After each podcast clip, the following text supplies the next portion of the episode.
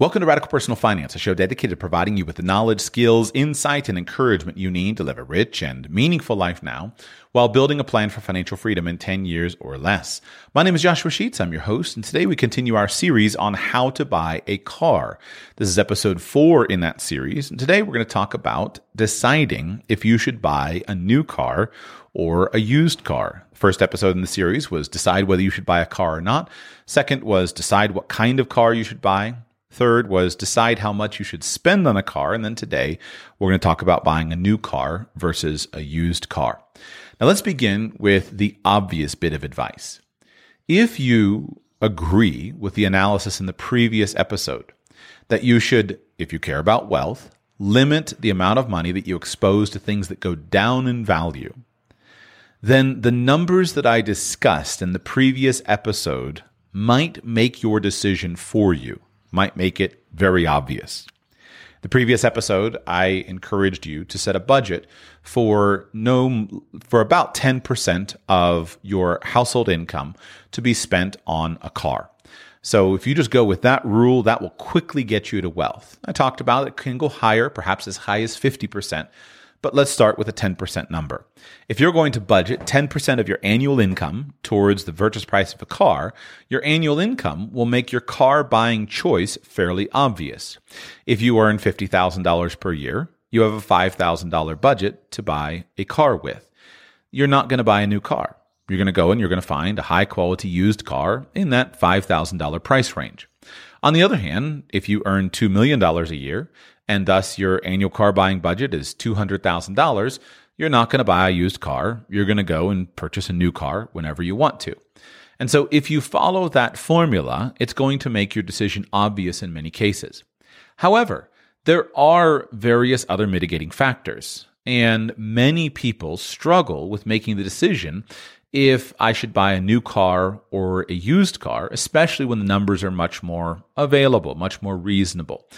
And people look at this and say, well, what about the long-term effect? Why don't I buy a new car and keep it for a long time, etc.? And so today's show, I'm going to discuss the marketplace of buying cars so that you'll know how to coach yourself into whatever decision is appropriate for you. Let's begin with the numbers, because the numbers do matter. If a new car and a used car were both available to you at the same price, then in virtually all circumstances, you would choose to buy the new car, right? If you have a budget at $50,000 and you're going to go and buy a car, and you can get a brand new car for $50,000, or you can get a used car for $50,000, in most cases, you would buy the new car. Because after all, newer is better. I can think of a few arguments against the new car. Usually this would have to do with something like technology. For example, a market that I know, diesel pickup trucks. Now, with all of the emissions restrictions on diesel pickup trucks, although new diesel pickup trucks and new diesel trucks in general are really wonderful, many people prefer to buy something that's older, that has the old technology, that doesn't have the emission systems, to avoid the expense of those things going wrong. And so you would choose to buy, but in most cases, you would buy the new car. We could make the exact opposite. Right now, there are some cities in Europe that are banning cars because of, again, emissions, banning cars of a certain age or vintage. And so there are some old cars that are basically becoming worthless because they can't legally be driven into certain jurisdictions. And so that would be another example of where you would have to go to a new car. So if cars were priced the same for new and used, then you would purchase a new one, naturally.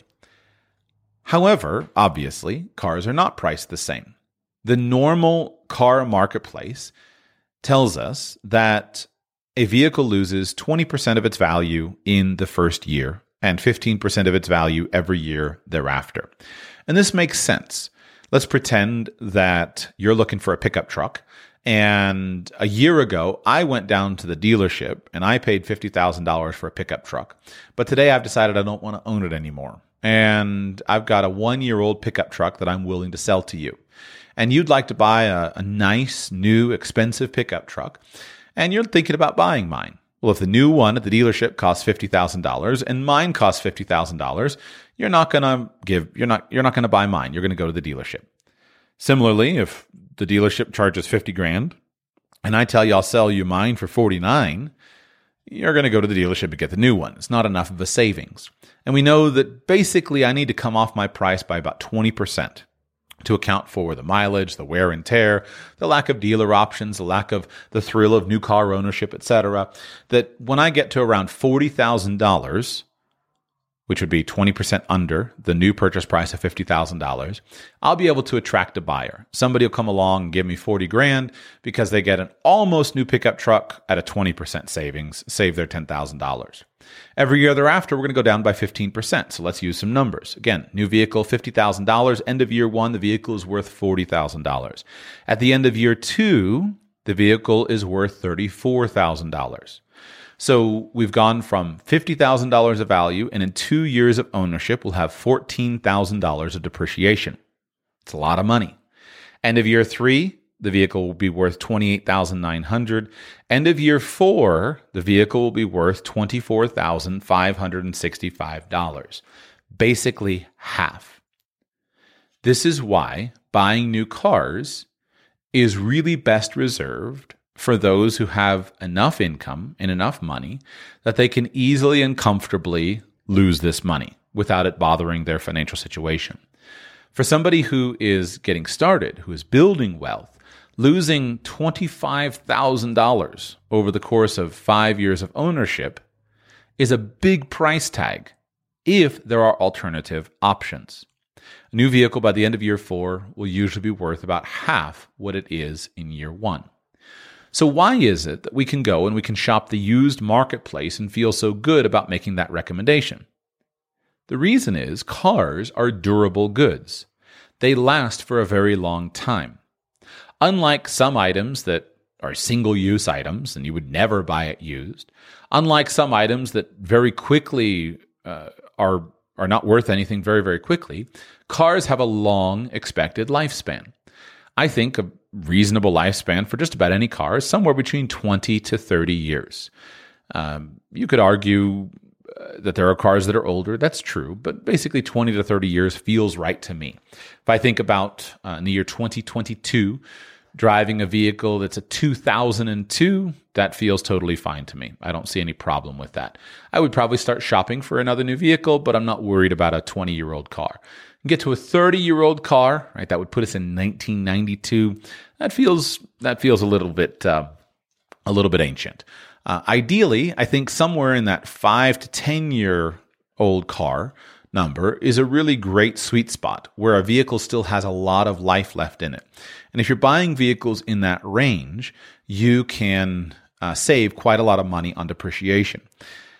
Let's pretend that you could go out and you could buy a 4-year-old vehicle for $25,000, and then you were going to drive it for 4 years. You would still have depreciation. Your $25,000 vehicle, because it's not new, it wouldn't have the 20% in the first year, it would go down by 15%. But at the end of year four, it would decline in value from $25,000 to $13,000. Now, the decline in value represents not just money that is disappearing. It represents a genuine cost to you. You could take the bus everywhere, but instead of doing that, you are choosing to pay for a car. And some of those costs are obvious, such as fuel, insurance, repairs. But some of those costs are simply the wear and tear, the using up of the vehicle. And that's what depreciation represents. It represents the using up of the useful lifespan of the vehicle. So that $25,000 car at the end of year four would be worth $13,000. You would still lose $12,000, but $12,000 is better than $25,000. If you really, really wanted to be frugal, your best bet is to shop for cars somewhere in the 10 to 15 year old price range. Right at the end of year 10, a $50,000 car would sell for $9,265. And if you operated that vehicle for 5 years, you would have $5,000 of depreciation. It would go from $9,265 to $4,836 of value from the end of year 10 to the end of year 14.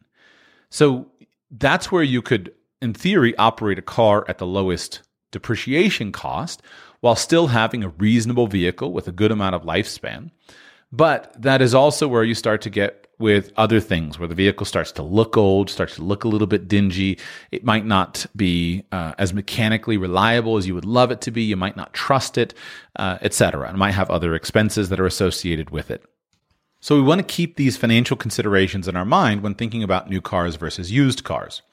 People who always buy a new car, keep it for 2 or 3 years, and then sell it and buy another new car, they always operate a vehicle at its most expensive part of its depreciation schedule. They have the highest depreciation expense during those years. If you can afford it, go for it. If you don't mind doing that, you enjoy having the new car, the latest technology, all the latest and greatest, go for it. But if you're trying to make a decision that covers and allows you to spend less money, that's where it's the most expensive for you to operate a vehicle. So you're looking for a vehicle that's new enough to give you what you need, and yet old enough in order to save you money on depreciation expenses. Now that we've talked about the money, I want to pivot and talk about some of the features. Notice that in my recommendations, we didn't begin with the money. I started by encouraging you to decide what kind of car you should buy and then to think about your budget. Now, as we talk about buying a new car versus a used car, you'll want to think about those features, and you'll want to think about those attributes and what you actually need. Because there are certain features or certain things that might not be available to you in the used marketplace. I want to begin with an overall discussion of why used cars make so much sense in a country like the United States, because the United States has a different marketplace. If you are a frugal person, you enjoy driving a vehicle and not having a lot of money spent on depreciation, I want you to thank the many people that don't worry about that kind of frugality and go out and purchase a new car. Because the reason that financial people who give financial advice so confidently say, oh, just go buy a great used car in the United States, the reason they can say that is simply that quality used cars are easy to come by because you have a huge market of people that are buying new cars. The United States has a huge population. The United States is a road-centric, a driving and personal vehicle-centric economy. And the United States has a very strong middle class. And that strong middle class relies upon a very high-quality banking system, which makes huge amounts of money available for purchases of consumer items like cars. Because of this, virtually anyone who wants to can go out and purchase a new car. And because new cars are fun, they feel nice, they look good, they make people feel good, many people go out and buy them. And so because so many people buy them, we have a very powerful, robust used car marketplace. This is not the same in other parts of the world. If you change any of those factors that I have just stated, you go from a large population to a smaller population. If you go from a large middle class to a smaller middle class, if you go from an economy that thrives on debt to an economy that doesn't thrive on debt, then you have a very different car buying marketplace. To me, I think one of the best places to look at this is the difference between the United States and Mexico. And if you ever want to see this, all you need to do is just go to the border, grab any road down into Mexico, and go spend a couple hours driving across the southern border from the United States to Mexico. And what you will see is a long and regular train of vehicles being driven to Mexico. Usually the way that they work is they take two cars and they work up basically like a makeshift tow bar on the front of the second car, and they drive convoys of a car towing another car down to Mexico. And the reason is because they're entrepreneurs who are coming to the United States, purchasing vehicles in the United States from the U.S. marketplace where they can get them much cheaper, and then taking them to Mexico where the used vehicles are not as available, and then reselling them. Because Mexico has a smaller population, a smaller middle class, not as much easily available credit for purchasing new cars. And because of that, Mexico doesn't have as big of a selection of high-quality used cars. And so thankfully for many Mexicans, they have access to the American markets where an entrepreneur goes up, gets the car and brings them down. And they go all the way down through Central America. But the farther you get away from the United States, the more difficult it is to get a cheap used car like you can get in the United States. So recognize that if you appreciate the value of used cars, their availability depends upon the new car marketplace. The reason this is important is you might find yourself picked up and placed into a different situation in a different economy. And all of a sudden you realize, wait a second, this whole new car, used car argument that I've thought of my whole life doesn't apply here in my local economy. Here in my local economy, there's not nearly as big of a savings with my getting a used car. My car retains its value more because of these economic factors. The other thing you want to consider about buying a used car is simply the quality of the vehicle based upon its usage conditions. If, for example, you were going and starting some kind of aid an aid organization in a remote outpost in Central Africa somewhere, it would be very unlikely that the first thing you would do would be say, I'm going to go and choose to purchase a used vehicle. The reason is, if you take all these factors that I've already discussed and you add to it the intense usage conditions of these vehicles, you'll have a hard time getting a good quality vehicle that'll last you for a long time. Or maybe you go to the mining country in Australia, some place where the environment itself is very, very tough on vehicles. Your car becomes useless much more quickly due to the environment. It may be to the very bumpy and difficult roads that the thing is hammering over, which just drives the car to pieces. It might be the very salty conditions, whether it's a mine in Australia or salty northern state car where the car is going to rust out much more quickly. All of a sudden now buying a used vehicle is not as attractive to you because the used vehicle has a compressed lifespan. It doesn't have as much useful life available to you. If you have, if you desire to have a vehicle that is widely available in the market where you live, and if there's a wide supply of vehicles, then that's where buying a used car can make a lot of sense for you. So a few examples. Let's say that you just want a car, and your requirements for a car are fairly simple. It should have 4 seats, 4 doors, an air conditioner, a cruise control, an engine, a motor, some wheels that make it go down the road, and it shouldn't be too dinged up. You can buy any number of brands will satisfy you. There's a wide availability of cars that will work for you. And you can apply that to virtually all the major categories. I want an SUV. I want a mid-sized SUV. You have tons of options available to you. I want a pickup truck, a half-ton pickup truck. Tons of options available to you. But if you want something specialized, then you might find yourself in a difficult condition. I'll give you an example. For me, I value having vehicles that have a lot of seats. Anyone who listens to the show knows that. I like to have enough seats for my family. I need 6 for my family, and I like to have seats for friends that go along with me. So if I go out in a marketplace, let's say I'm looking at an SUV, and I want to buy an SUV, like a Suburban, I can find a lot of 7-seat Suburbans. That'll fit my family, but it's not enough for me. I want more. I want more seats. I can find 8-seat Suburbans. But if I go out looking for a 9-seat Suburban, they're not very easy to find. Now, I can buy brand new from the factory, a brand new 9-seat Chevy Suburban with a bench seat up front, bench in the middle, and a bench in the back. But those are very difficult to find in the used market. Now, of course, a lot of the old ones, people just take out the front captain's chairs, put in a bench seat, etc. There are ways that you can adjust it. But I'm just trying to use an example to say there may be certain equipment that you have that's specialized that allows you to not find exactly what you want in the marketplace. Maybe you want an all-wheel drive minivan, but you have a hard time finding that. Or some other feature of a vehicle that makes it unique to you. You really want the ultimate hauler pickup truck. You want a 1-ton dual wheel, long bed, single cab pickup truck. Those you don't really find them in the used marketplace. And so you might have equipment requirements that have basically stripped away the whole marketplace from you.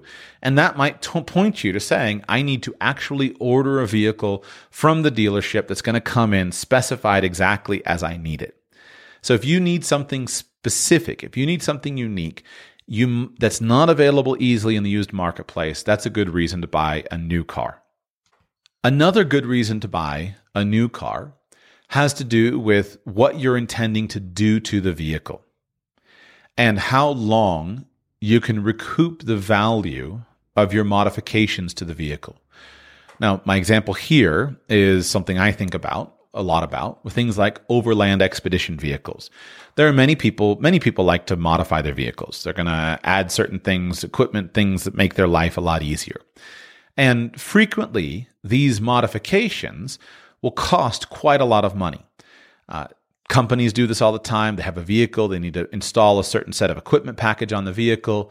And if you're going to be adding, 20 to 40% of cost to the vehicle of modifications, you want the maximum lifespan for those. So let's use an example. Let's say that you are running a railroad maintenance company. And so you need new vehicles for your company. But the first thing you have to do when you get a new vehicle is pay a whole lot of money to install all of the specialty undercarriage equipment that's going to be attached to the vehicle. The little roller things that allow it to roll on the railroad tracks. You need to install safety equipment, lights, warning lights, usage equipment, special brackets, special equipment, special service bodies, radios, etc. The cost of the new vehicle is a less significant factor than the cost of the modification equipment. And so you wouldn't want to try to go out and buy an old vehicle that was 5 years old just to save money, because the money that you would save in the depreciation expense is dwarfed by the cost of adding on the new equipment. In addition, in that example, the new equipment needs to be put onto a truck where everyone knows exactly how things are. You can't take the risk of buying a vehicle that's already been modified. And you also need the vehicles to all be the same. So you need to buy 30 trucks at once, not one truck at a time. And it's going to be hard to go out in the used marketplace and find 30 trucks that are exactly built to the specifications that you need. So you order from the factory the vehicles that you need. Now, when you move into an individual person, obviously the decision is a little different, but the same principle applies. Let's say that you want to build a round-the-world Jeep, a round-the-world expedition Jeep, and you want to have a Jeep, and you're going to do all kinds of stuff to it. You're going to put a refrigerator in it. You're going to take the interior out. You're going to rework this. You're going to add all kinds of brackets and doodads and all kinds of stuff under the hood, etc. If you've got a modification list that's $15,000 worth of modifications that you're planning to do to your vehicle, and you go out and you think about doing this to a used vehicle just so you can save a few bucks, maybe you'll do it. But it becomes very attractive to say, let me go ahead and get a new vehicle just so everything is right how I want it, and then I'll spend the money on my modifications. Because you want to, those modifications go from $15,000 in value to basically zero the day you bolt them all in terms of the resale market. So you just want to be able to use them for a long period of time. So you want a vehicle that's going to have the maximum available lifespan for you, and you want a vehicle that's going to have been modified exclusively by you. These are some of the individualized considerations that may make a lot of sense. I'll give you another example. I'm into the world of four-wheel drive vans. I don't want an SUV, I want a van, but I want it to be kind of a cool four-wheel drive van. So I would go to a company, if I wanted to get this, I'm going to go to a company like Quigley or one of the other van modifiers, and I'm going to have them put in a 4x4 system into a van. That's going to cost me $15,000 to $20,000, depending on what we're talking about. And so if I'm going to do that, then I want to make sure that it's done to the vehicle that I want it to be done to. And so could I save a few bucks by getting an older vehicle and taking it? Maybe, but that might mess up the modifications. There might be something wrong with the van, and everything on the van is 5 years old. And so I would probably go ahead in that situation and buy a new van and then go and spend all the money on the modification so that I have the maximum useful lifespan of that modification. You'll notice that I've talked a lot about maximum useful lifespan. This brings me to the other factor. A new vehicle is most expensive in the first few years from the depreciation expense perspective, which is the thing that we can calculate. The longer you keep a vehicle, the more that depreciation expense tends to balance out. If you buy a new vehicle and you keep it for a really long time, it's probably not that much more expensive than a used vehicle. And in fact, it could actually be argued that it's a lot less, especially if you have increased confidence in the vehicle and if you've had a chance to modify it or have it exactly how you want. So again, if your standards for a vehicle are it needs to have four tires and a steering wheel and go down the road with me in it, then any car will do. And so you can buy a good quality used car and it's fine. You're not going to change it. But if you're buying a vehicle that's more specialty purpose in some way, you may want to order it exactly how you want it and then keep it for a long time. And if you keep a brand new vehicle for a long time, the overall cost of ownership comes on an annual basis comes down a lot. Let's run through some of those numbers so you understand where they wind up being. Again, you buy a new vehicle for $50,000. At the end of year 5, that vehicle is worth $21,000. At the end of year 10, the vehicle is worth $9,000. At the end of year 20, the vehicle is worth $1,824. So your 20-year cost of depreciation would be basically $48,000 over the course of 20 years. If you buy a vehicle for $25,000 and keep it for 20 years, your depreciation expense is still less. You start at $25,000 and you end up at $969 if we're doing precise math. But you probably don't keep it as long because it doesn't have the full 20-year lifespan or the full 20 or 30-year lifespan. And so you probably go out with if you buy the 5-year-old vehicle for $25,000, you probably go out at 15 years and you trade it up.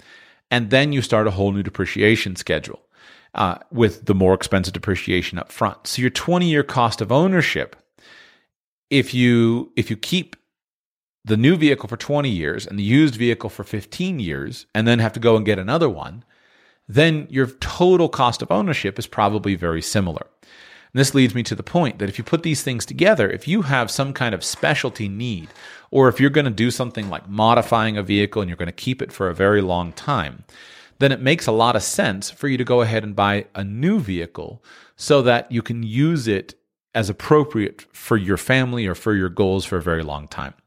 There's a guy that I like to read in the overland space. His name is Jonathan Hanson, and he is a longtime journalist in the world of overlanding and whatnot. His primary vehicle is a 30 to 40-year-old Toyota FJ60 or FJ40 that has 300 and something thousand miles on it. That's his primary vehicle that he uses for expeditions, for guiding expeditions, backroad stuff, etc. And he will keep that vehicle forever. He's had it forever, and he'll keep it forever because it's appropriate for his purpose. So a guy like that buys his vehicles for specific purposes, and he's choosing vehicles that he is going to keep for, again, a specific purpose. So a number of years ago, he and his wife decided they were going to set up a more comfortable vehicle that they could use for backroad camping, etc. He's done this all around the world, but he wanted one in the United States. And his approach and his idea was very simple. He was going to have a Toyota Tacoma with a pop-up truck camper from Four Wheel Camper. He calls it just a Toyota and Camper, JATAC, if you want to see his build. But when he was doing that, he was following, in that example, he's going to be following what I talked about of adding on equipment and having everything exactly set up. And you're going to spend, a lot of money getting your camper on it. You're going to spend a lot of money modifying the vehicle. So what he did in that situation was he went and he bought a brand new Toyota Tacoma that he could have exactly how he wanted it, how he could order it with the specific equipment that he wanted, with the specific features that he wanted, etc. So from day one, it could be matched to the camper, and it could be all of the equipment, all of the modifications could be done exactly to a new vehicle that he has, knowing that that vehicle is going to be kept for a very long period of time. Now, most applications don't have this level of requirement. Most people aren't even going to modify their vehicles to any meaningful extent. But if you are, then I think that's a very compelling reason for you to work out your budget and go for a new vehicle. I'm laboring these points to try to emphasize that everything is going to come down to your specific answers to what kind of car you want and what the features and characteristics are of that vehicle. If you're very easy to please and you just need a vehicle that gets you down the road, you can get a great buy in the used marketplace. If you are very easy to please and you have a few features that you're looking for, but you don't have a long list, right? I want to have a sports car, but I'm willing to consider any number of makes and models of various years, etc. You can easily find that in the used marketplace. But as your list gets more restrictive of specific things that you want, specific features that may only be available on new vehicles, specific characteristics or expressions that are not popular, then you may have a hard time finding those in the used market. And that might be where you get pointed towards the new cars. As you're thinking about this, do your best to be honest with yourself and not to indulge in the passion of the moment. If you're young, you should question yourself very significantly. Am I really going to do this? Just give you an example. I remember when I was just graduated from college, a friend of mine went and bought a brand new Honda Fit. And it's cool. It was a cool car. But he knew that he was... it wasn't to me. I didn't tell him he should or shouldn't have done anything. But of course he was justifying the decision to buy a new car versus a used car. And he was going all over the features of the Honda Fit about how, look how it's wonderful. And look how, the seats fold up and it's so cool. And I thought it was cool at the time as well. And he made these comments. He said, I'm going to keep this car forever. So therefore I'm going to justify buying this brand new car. Well, that feels like the right decision when perhaps you're 22 years old. But you get to 32 years old or to 42 years old, and you find that the Honda Fit is often not the kind of vehicle it's just not a great long-term vehicle. It's not that it couldn't be, but most people's standards and lifestyles change. You get to the point where you don't want a small car. You want something with more space. You have children. You don't want them in a small car. You want a minivan. The small car that seemed super cool at one point, all of a sudden you want more comfort, or you want more style, or you want a truck or something else. And all of a sudden the car gets sold. And so you fool yourself due to inexperience into thinking, I'm going to keep this forever. When in reality, you're probably not going to keep this forever. And this happens at various stages. I remember a financial advisor that I used to work with. And this financial advisor started out frugally, drove a several-year-old Honda Accord when he was getting started. And then a couple years later, he was doing fine and decided, you know what, I'm going to go and buy a new car. And so he went and bought a brand new Prius. And he wrestled with it. He's like, this car is going to be great for me long-term. And I'm going to keep the car forever. It's a Prius. It's a wonderful car, etc. I'm going to keep it long-term. Well, then 2 years later, he was doing even better financially, and it didn't fit his image to be driving a Prius. So he sold the Prius and bought a BMW. Now, you can do it. It's totally fine, right? It's your money. You can spend it on what you want. If you want to spend it on a car, go for it. I'm never going to be the guy who guilts you for buying the kind of car that you want. I'm talking about it from a decision-making perspective. And I just say these two stories because both of these guys told me specifically that they were buying a new car and they were justifying it by keeping it for a really long time. But in reality, very rarely do people keep their cars for a very long time. And in both of those situations, if those guys had said, you know what, I think this is the car I want, but I'm just going to go ahead and guess that's 2 or 3 years old, and then trade it up 2 or 3 years later, they would have saved $10, $15, $20, $30,000, depending on you know, the specific details. 30 is too much. So, but $10,000 or $15,000 in both of those examples. So if you're not sure that you're going to keep something for a long time, don't buy something expensive. I'll give you another story from personal story.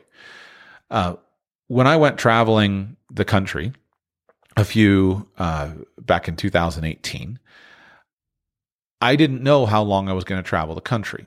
And so I wanted to get a vehicle that was new enough for me to do the job, that was safe, that fulfilled the requirements, etc. But I didn't want to get something that was so new that if I didn't wind up keeping it for very long, that I would lose much in depreciation. So I didn't do it perfectly, and I'm not claiming that I had made perfect decisions. I was using this as an example. I started by buying too old of a vehicle, a van that didn't work out. Got rid of the van, bought a diesel pickup truck. Through the whole saga of the diesel pickup truck, I specifically chose to buy one that was old. I bought one that was new enough to have a powerful engine and to have widely available parts, but I chose to buy one that was old because I didn't want to lose money on a resale value. And so I think I paid something like $7,000 for the pickup truck. I took the pickup truck all across the country with my family, put 15,000 miles or so on it. And then lo and behold, 8 months later, we decided to end our trip early and we left the country. I sold that pickup truck, I think for, I forget the exact numbers, but a modest profit, a couple $1,000 profit. I think I sold it for like $9,000 or $10,000, something like that. And so I was able, by buying something that was old, I had a total cost to me of $0. It was, the numbers were a little bit more complicated because I also had a trailer and I wound up with two pickup trucks, etc. Long story short, with all the gear that I bought, buying the whole rig several times over and all the hassle and everything, I walked away and I hadn't spent any money. I didn't lose money and I didn't make money on the whole deal across the board by the time I bought everything and sold everything. The reason I was able to do that was because I bought stuff that was mostly already depreciated. Now, before I tell you the story of my friend, I want to emphasize that if I were doing it over again, I wouldn't necessarily have bought a newer pickup truck, but I would have bought a newer camper. I underestimated the hassle of a camper that was too old. And so I had to do things like replace the hot water heater, etc. And so those things were more expensive than the depreciation expense of the camper.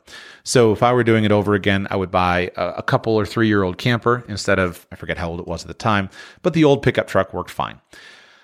Now pivot to a friend of mine. Decided that he and his family wanted to go on a similar trip. This friend doesn't have a ton of money, but the friend had quite a lot of money build up in the house, in his house. And so he sold his house. They had a big profit from the house, and they decided to buy a rig to travel the country. But of course, they had a bunch of money sitting in their pocket. And so they went and they bought a brand new camper. And they bought something like a 2-year-old big giant dually pickup truck, which was a much bigger, but much more truck than was necessary for them to pull this relatively simple 30-foot bumper pull trailer. They drove across the country, spent 6 months on the trip, but coming back at the end of it, they didn't want to travel anymore. They spent all their money traveling across the country, and they wound up in a situation where they had all this money locked up in stuff, so they didn't have any money. They just had a camper. The camper they'd had to modify the camper, which of course harmed its value a good amount. And then the camper was just used and abused by a family. It was banged up. You know, they had a flat tire blew out, messed up the side of it, and then used the side. When you use it every day, the stuff gets used up. And then the pickup truck also has gotten used up by their family.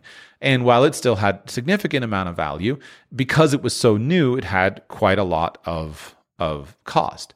So when you compare our two stories, because I bought something that was old and it was just good enough, I wound up having $0 of depreciation expense on the trip. And so my only expenses on the trip were, of course, fuel and insurance and activities, etc. But my friends had all of those same expenses, plus probably $40,000 to $50,000 of depreciation expense on the same, doing basically the same exact trip. So if you care about money, buy as much, then think about it and try to operate vehicles where they have a lower depreciation curve. And if you have a specialty application, then go ahead, buy a new vehicle if necessary. Buy something that does what you need. Don't cheap out. Don't buy something that doesn't do the job. But a lot of times you can get the job done and operate a vehicle that is a lot cheaper on the depreciation curve. And if you're in the wealth building stage, that will get you wealthy much faster. And then once you're wealthy, then go ahead and buy the new vehicles then. Go ahead and buy the brand new motorhomes and the brand new stuff and enjoy kind of those things once you're wealthy. Because while on the outside, if I just compare the two trips I just outlined to you, my truck and trailer, didn't look like a guy who had money. It looked like it was okay. It wasn't Beverly Hillbillies, but it didn't look like a guy who had money. But I enjoyed the trip because I had no financial pressure, and I have nothing but good memories from it. My friend, that trip wound up basically sinking them because it basically destroyed them because the trip came with a whole bunch of financial pressure. And so my memories of the trip are basically purely positive, whereas my friend's memories are mixed with a lot of regret of now being broke. And so I would rather myself not say no to the opportunities that life offers. I have someone else that I know who is forever going on and on about what the ideal thing is in terms of equipment, right? He wants to drive to Costa Rica. Well, he wants to get a perfect vehicle that has all the gear and has all the stuff, and he wants to spend $200,000 on a vehicle. My answer has always been buy whatever car is available to you, car, van, whatever, and make it work and go. Why? You don't know. Tomorrow is not promised to you, so just go for it. There are tiny little vehicles in every country around the world. You don't need all this like expensive overlanding gear to drive to Costa Rica. Just get in what you got and go. And so I want to live, but I don't want the living to cost a huge amount of money. So I hope this helps you to think about it and to consider some of the various factors. Deciding if you should buy a new or used car. Probably your budget is going to make the decision fairly obvious for you. You're not going to get away from depreciation expense, and you want to control the amount of money that you spend on stuff that goes down in value at every stage of the wealth building process. And this requires you to defer pleasure until you are wealthy. Once you are wealthy, you're making a huge income, you have a lot of money in investments, then you'll be able to buy the things that you want to have, and you just spend the money on it. And the depreciation is not a big deal at all. So your budget will probably make the decision for you. If you're in one of those interim scenarios where you need something that's not available in the used market, or you're going to have a long time perspective, you're going to heavily modify the vehicle, or you need a certain feature that you can only get on a new vehicle, then then those will be decisions that you'll have to make yourself. I want to finish with simply talking about new cars versus used cars in terms of the risk of them having large expenses. Because one of the things that I used to hear a lot, I don't really hear this much anymore, but there used to be a whole set of cliches that people would have surrounding used cars, right? Buying a used car is buying someone else's problem. Or used car is going to have a lot of expenses to keep it going. It is true that when a vehicle reaches a certain age, it's going to require significant levels of expenses. Mechanical stuff breaks down. Mechanical stuff breaks down even if it is used properly, even if it's maintained properly. Rubber hoses wear out, window seals crack, paint gets oxidized, mechanical pieces reach the end of their useful lifespan. Everything has a useful expected lifespan. But I do not think that buying a used car is going to necessarily be that much more expensive from a maintenance perspective than a new car if you have been thoughtful about your choice. The day you buy a brand new car, its various components start breaking down. Well, the day it was made, the various components start breaking down. And some of those components will not be obvious to you. So a new car, for example, The starter motor will have plenty of life left. Maybe a starter motor will last an average of 8 years. I'm not sure, I'm not a mechanic, but let's just use a number. 8 to 10 years or 7 years. So you've got 7 years of life on the starter motor. But your battery on a brand new car will deteriorate just as quickly as the battery on a used car. Depending on the quality of battery, you've got 2 years of lifespan from that battery. And here I'm not talking about an electric car, I'm just talking about a starting battery. Your tires will deteriorate on the new car just as quickly as they will on a used car. With tires, you have a safe operating lifespan of something around 5 years. So you've got 5 years of life on those tires.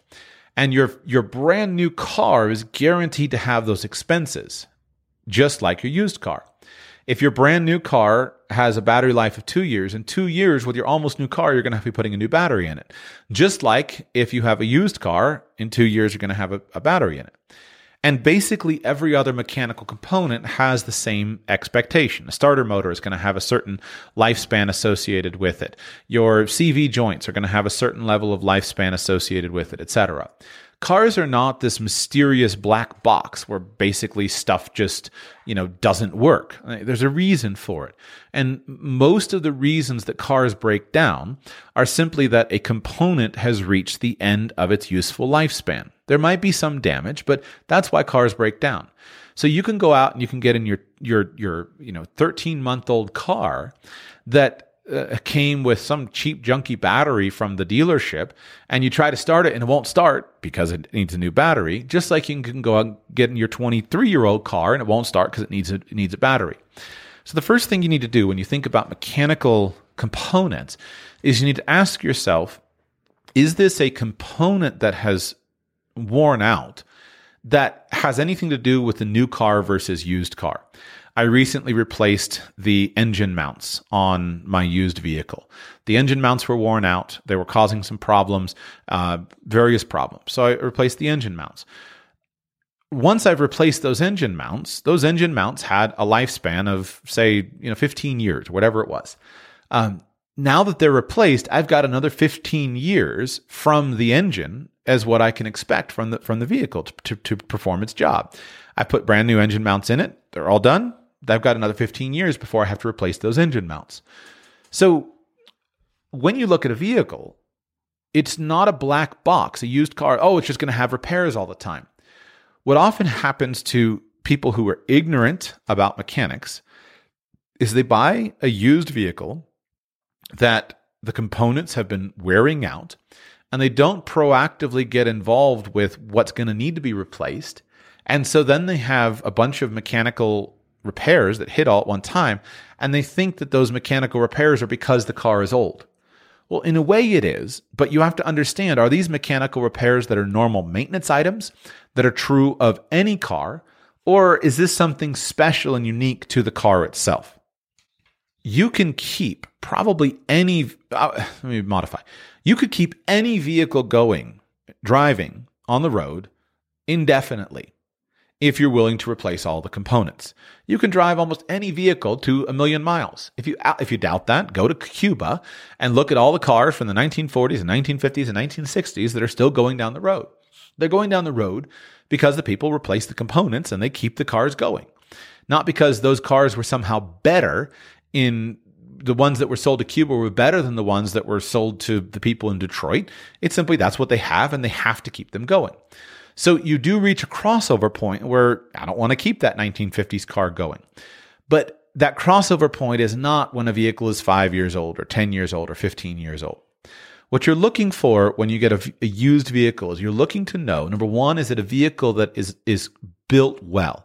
Is it a quality brand that's known for good manufacturing processes with good design, good engineering, so that the vehicle will keep working for a significant amount of time? And you're looking to see if the vehicle has been maintained. Have the necessary maintenance items been done on the vehicle? Or have they been deferred? If they've been deferred, then you might wind up facing a whole bunch of expenses to fix a whole bunch of stuff that the previous owner just put off and deferred. The condition of the used vehicle matters massively, much more so than the new car, because the new car doesn't have any maintenance that's deferred. It's all ready to go. But when you get into a used car, you have to calculate in your mind or in your inspection in some way what's going to need to be done and when, and look at it logically. Cars do not break down as much as they used to. Components are better. Virtually everything about the car is better. And unless the vehicle has been damaged, the core components of the vehicle, the drivetrain, the engine, the transmission, the drivetrain is pretty much going to be fine. That's why a company can offer a 10-year warranty on its drivetrain, because the engine, the transmission, those things, as long as the oil is changed, etc., everything's going to be fine. The other component parts are just component parts that are replaceable. Like, that's what happens. That's how cars work, is you have to replace those parts. So don't automatically think that because you're getting a used car, it's just going to cost you a lot more money. It will probably cost you more money in maintenance items, but it's not because the car is worse than the new car. It's simply that the new car is right at the beginning of the repair curve, and it's got the maximum lifespan for each of the component parts. The new car, 5 years in, if the tires aren't used up before that, needs new tires. 2 years in, needs a new battery. 7 years in, needs a new starter, needs a new wiper motor, blah, blah, blah, all the stuff. It breaks down over time because that's what happens. Calculate that in, but don't think that it's the end of the world. The depreciation costs on a new car are generally going to be far in excess of those of the maintenance costs of a used car. What's the exception to this? Well, the big risk of a used car is buying something that has been abused, something that has been mistreated. So what are some things that can happen? Maybe the car was flooded, right? It had water damage. If your car gets flooded by a storm surge and a hurricane, every single part of the vehicle is suspect. Not only do you have obvious issues of rust underneath it, but every electrical thing on it is destroyed. Every wire is destroyed. Everything is destroyed. And so if you went out in the used marketplace and you bought a car that was flooded, now everything changes. If you bought a car that was abused, right? Quite simply, the oil wasn't changed regularly. The fluids weren't adjusted regularly. Then the car is not going to last as long. And unlike it being simply a component part of replacing a starter motor or something like that, you're going to have to overhaul the engine, or rebuild the whole engine, or replace the engine. And this stuff is not cheap. So normal use of a vehicle, normal wear and tear, is perfectly acceptable if the car has been cared for. But abuse of the vehicle or unusual damage, things like I've mentioned, that's not acceptable. So you have to figure out a way to control that risk. How do you control the risk? Well, you have opportunities like Carfax or other car reporting systems that keep track of the features that are known in the car. Those things can help sometimes, but what I like to do is I like to buy a vehicle where I can know the history, in some reliable way. So I would prefer not to buy a vehicle that has changed hands a lot of times. I would prefer not to buy a vehicle that's gone into the auction system for car dealers. I would prefer to buy a vehicle from a private party where I can know all of the history of the vehicle and I can assess whether the vehicle has been cared for properly. In another episode, I'll talk about should you buy from a private party or from a dealer, and I'll cover this then there. But the dealer system is probably your biggest risk. One of the benefits of dealers is they might give you some protection, some purchase protection and warranty to some degree, the condition of the car. But the problem with the dealer system is it's basically a blind auction, and you don't know why the car is sitting at auction. Why was this car sold after 5 years? Was it sold because somebody just wanted to upgrade, or was somebody getting rid of a problem? And there's no controls to know whether someone's getting rid of a problem. Where did this car come from? Did it come from my town, or did it come from the other side of the country where it was in a flood or of some kind, or something I don't know about? So you can minimize those risks in this way. Buy a car. If you're going to buy a used car and you want to minimize the mechanical risk, buy a used car where you can know that it was taken care of. Some of that knowledge will come from seeing the condition of the car, having a mechanic review it, making sure that, yes, there's no evidence that the car was abused. Some of it, though, will come from knowing the story of the car. And for me, I've never bought a car where I wasn't confident in the story. What I mean by story is I want to know who owned it. I want to know who owned it before them, what happened with the vehicle. And I want to make sure that story is consistent with a vehicle that has been cared for. The best way to do this is to buy a car that's being sold by somebody that you know who's had the car for a long time. Then you can trust the person, you know the story is true, etc. Sometimes you can do that, sometimes you can't. More on how you can do that in just a moment. Another way that you do it, though, is by, when shopping for a vehicle that's going to have a story that you can rely on, and shopping for a vehicle where you can prove that the story is true. So what I mean is, if you're shopping for a car that is 15 years old, that car is most likely going to have passed through many different owners. But if you're shopping for a car that is 3, 4, 5, 6, 7 years old, frequently you can find a one-owner vehicle. And you can confirm on the paperwork that, hey, this vehicle was sold to George Smith. George Smith is the guy selling it to me. It's been registered here. You can get dealer records of maintenance, or the guy might have maintenance records, and you can feel really confident taking care of the car. In addition, you can feel confident that the car has been taken care of. In addition, you can possibly go to George Smith's house, and right at George Smith's house, you can see how does George take care of his things, right? You look at this car, you look at the other car, how's George's lawn, how's his garage, how's the paint on his house. Pretty much how you do something is how you do everything. So most of the time, the way that somebody cares for one thing in their life is going to reflect how they care for other things in their life. So you can go and you can buy a car from a one-owner guy who's selling it, and you can see the story of it. You might also buy a car where you know the story, where it was a reliable story. So, for example, the pickup truck that I bought the truck from a municipality. I found it online. It was from Tampa. It was owned by the pavement DOT company or whatever in Tampa, and so it was a truck that was owned and maintained as a commercial truck. That meant it wasn't as pretty looking as other vehicles, but I was confident in the mechanical condition because it was a fleet-owned truck, and it was good enough for me, and that truck was a wonder. I didn't put a dime into the truck, other than, I guess, I did replace the battery and the tires, but nothing mechanically wrong with the truck. It was in perfect mechanical condition because I bought it being sold by a municipality. So whether it's a single owner, whether it's municipality, etc., what I prefer to do is buy vehicles when they're being sold by people that I know. And so I'll tell you my trick. Because of the unknowable condition of a used car, it's worth a premium to me to actually buy a vehicle from somebody that I know. In many cases, I can get a better deal, but I want to buy a vehicle from somebody that I know. And as long as they've owned the car for a few years, that's ideal. Because even if they're the fifth owner of the car, if the car hasn't had a ton of problems from them in the last 3 years, it's probably not going to have a ton of problems from me other than the normal maintenance items. And so whenever I see a friend who has a vehicle that I think is appropriate or adequate or something that's nice for me, I always tell them, listen, if you ever want to sell the car, let me know. And what I will do is replace my cars before I need to replace my car. Just replace them proactively when a vehicle becomes available. So if I know that I need another minivan, and I know a friend who has a minivan, and this is the kind of friend who is likely to buy a new minivan fairly regularly, and they're going to go buy a new one, I'd say, listen, I actually did this with somebody. I said, listen, you're probably going to replace your minivan in a few years. You've had it since new. I'll pay you, 10% more than what the dealership will offer you. They don't want to go and sell in the private market, so they have a guaranteed buyer. They go to the dealership, they get a quote, I'll stroke them a check for 10% more, I'll buy a vehicle that was a one-owner vehicle, and then I'll just go ahead and get rid of whatever my older vehicle is at that point in time.